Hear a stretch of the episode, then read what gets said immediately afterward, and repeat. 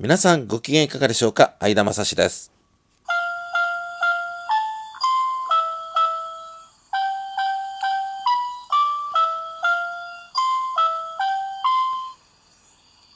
この番組は本庄市在住の私相田が日々流れゆく情報の海の中から毎回テーマを拾い出して私なりに語っていきます。日刊相田正史どうぞお付き合いください。さあ本日2回目の更新ということでお届けをしてまいります。2019年2月22日金曜日、夜の10時54分、午後10時54分でお話をしておりますが、先ほどの本日1回目の更新で、今日の埼玉新聞の2月22日の新聞の飛んで埼玉の公開特集ということに関して12分のトークの半分ぐらい費やしてお話をしていました。先ほどそういうふうにトークを展開しました。それで通しちゃってもよかったのかもしれませんけれども、先ほどは取り上げたいテーマがあるんで、後半から切り替えましたけれども、ちょっとその飛んで埼玉に関するいろいろな話題について語りきれなかったんで、今回それをテーマにしてみました。今回はテーマとして第37回ディスることへの肯定化を憂う。飛んで埼玉の紙面公開特集に接してこういうタイトルでお送りしてまいります。2月22日付埼玉新聞の表の一面裏の一面両方を使って映画「飛んで埼玉」の公開特集ということで埼玉ブームついに到来？という到来の後が、えー、びっくりマークとクエスチョンマークついてますけれどもね。えーとですね、この飛んで埼玉に関して言うと、埼玉県のことをかなりそのネタにしているというのか、いわゆる今時の言い方で言うと、ディスるということで、えー、それを売りにして、埼玉県民が、埼玉県人が、クレームをつけないのをいいことに、それで、え話題性を読んで、売れているという、そして映画にも今回なったということなんですけれども、まあ、それは、何て言うんですかね、あまり感心した話ではありませんけど、やりたければどうぞというふうな感想しか私ありませんけれどもね、ただですね、まあ、ただのその、お笑い系で済めばいい話なんですけれども、なんと言ったらいいんですかね。新聞社もそうですけれども、政治家の皆さんが意外にこれに乗っかっちゃってるんですよね。そこは何と言うんですかね、大人の対応と言ってしまえばそれまでなのかもしれませんけれども、それまでなんでしょうが、なんかね、埼玉の宣伝になるんだったら何でも使っちゃおうっていうような政治家の皆さんのスケベ根性がね、ちょっと見えてるような気がするんですよね。はっきり言ってしまいますけれども。これ、群馬でも同じ現象がありましてね、お前はまだ群馬を知らないというのがありましたでしょう。あちらは群馬というのはカタカナ書きの群馬ですけれども、あちらも上毛新聞さんが、お前はまだ群馬を知らないの特別号外を出したという話を聞いたことがあります。何やってんだろうなという気がします。むしろ、群馬県の方がそういう政治家の皆さんのこういった宣伝になるんだったら何でも使うっていう精神がきついのかもしれませんよ。まあ、埼玉も同じだったということが言えますが、北関東3県、それから埼玉、埼玉はそこそこその知名度はあるのかもしれませんけれども、北関東3県に関して言いますと、やはり知名度の向上というのはね、えー、の喫緊の課題ですから、そう考えると、ディスられても悪く言われても何でもいい、有名になりゃ何だっていいっていうようなところがあるんでしょうね。特に政治家の方たちにはそういうところが見受けられるな、新聞社の人たちにもそういうところがあるのかなという印象はあります、正直言いまして。まあ、ですから、作品の内容を見てないんで何とも言えませんけれども、まあ、ある程度肩の力抜いて、えー、なんていうんですかね、娯楽の範囲で収まっている限りにおいては、それは100歩譲ってありなのかなと思いますが、やはりちょっと違和感を覚える部分は残りますよね。埼玉新聞のように、表裏一面、両一面使って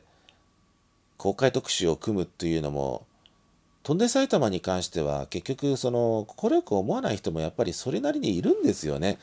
全埼玉県民が肯定してるわけじゃありませんから。それをその公共の器である新聞の表裏の両一面使って特集を組むべきものなのかという疑問はありますし、上毛新聞さんに関しても、普段はそのルートイン BC リーグ、群馬ダイヤモンドペガサスの情報をこと細かく、きめ細かく伝えてくれてありがたいと思う一方で、やはり群馬県の宣伝というものを何でもかんでも群馬中心に考えちゃうっていうのが、お前はまだ群馬を知らないの号外を出す、特別号外を出すというところまで行っちゃってるというところがね。で、政治家の皆さんたちも宣伝になるんだったら何でも使おうみたいな根性があるというね。その辺が嫌なんですよね。だから飛んで埼玉がどうこうとか、お前はまだ群馬は知らないがどうこうっていう以前の問題で、なんでそういう風になるんかなっていうのが私にはちょっと、だそういうところは不快ですね。実は Facebook のサイトの中にそうだ埼玉 .com というのがあるんですけれどもこのサイトの2018年の12月29日の記事の中にですね本当に埼玉県民はディスられても平気なのか埼玉人100人に聞いてみたら意外な結果にというそういう特集がありました。それはインターネットの調査で、えー、埼玉をディスられていることをどう思うかというとか、そういう、うん、質問とか、あるいは、埼玉をダサダ埼玉と思うかどうか、埼玉をダ埼玉と思うか思わないか、そういう調査をやってるんですよね。そうしたら、えー、埼玉をディスられてどう思うかということに特に何とも思わないという41%いるというのは、まあそうなんでしょうね。えー、埼玉の人はディスられても何も言わないという根拠がここにあるんでしょうけれども、実は、それと同じぐらいに、ちょっとイラッとくるという人が27%、正直、不快に思うという人が10%いるという、足すと37%ですよね。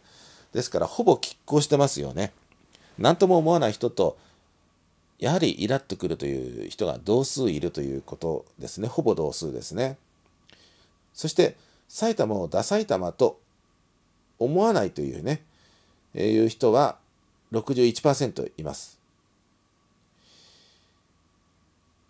埼玉をダ埼玉と思ってない人は61%、6割ですよね。ですから、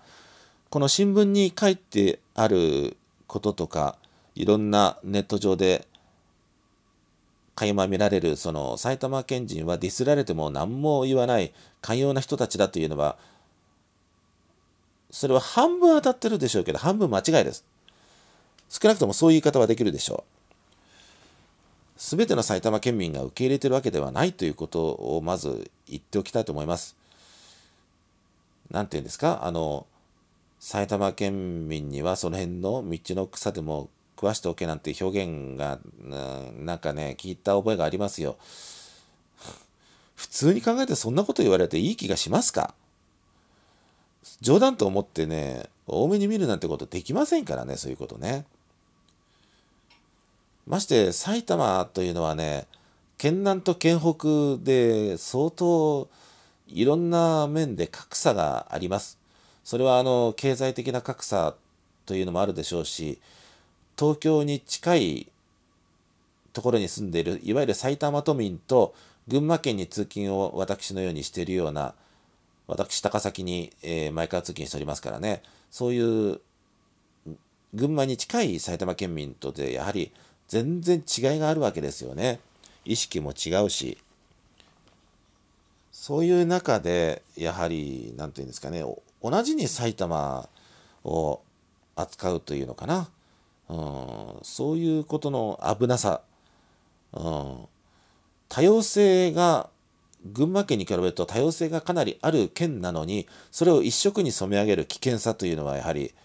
今日の埼玉新聞のこの記事を読んで読んでというか読んでません。あの表紙を見ただけですがね、えー、思いますし、うん、その辺の政治利用というのも危なさを感じますよ。そんな感じがしてならないんですかね。だからちゃんと真面目に埼玉のことを取り上げてそれは客観的に厳しく言うところは厳しく言うみたいなところがあってもちろんいいところもよく取り上げるみたいなそういうことでいいんじゃないでしょうかねこういう娯楽作品で行くんだったらあくまで娯楽の範囲にとどめるべきなんでそれを宣伝になるからといって変に政治利用するべきじゃないんだろうと思いますよね。そういう使い方をするべきじゃない。娯楽作品だったらあくまで娯楽作品って言っちゃわないと。ですから、飛んで埼玉に関して、そのディスるということに関しては、やはり私も正直不快です。そして、あの、お前はまだ群馬を知らないという、あれはカタカナで群馬と書きますけど、カタカナ書きの群馬っていう文字は大嫌いです、私。それだったらまだひらがなで群馬って書いた方がいいですからね。うん、そんな感じがしております。はい。えー、12分でも足りないぐらいですけれども、この辺でお話し締めたいと思います。えー、今日も最後までお聴きいただいてありがとうございました。えー、今日夜勤明けの相田正史2回目の更新これで失礼いたします。皆さんごきげんよう。さよなら。ありがとうございました。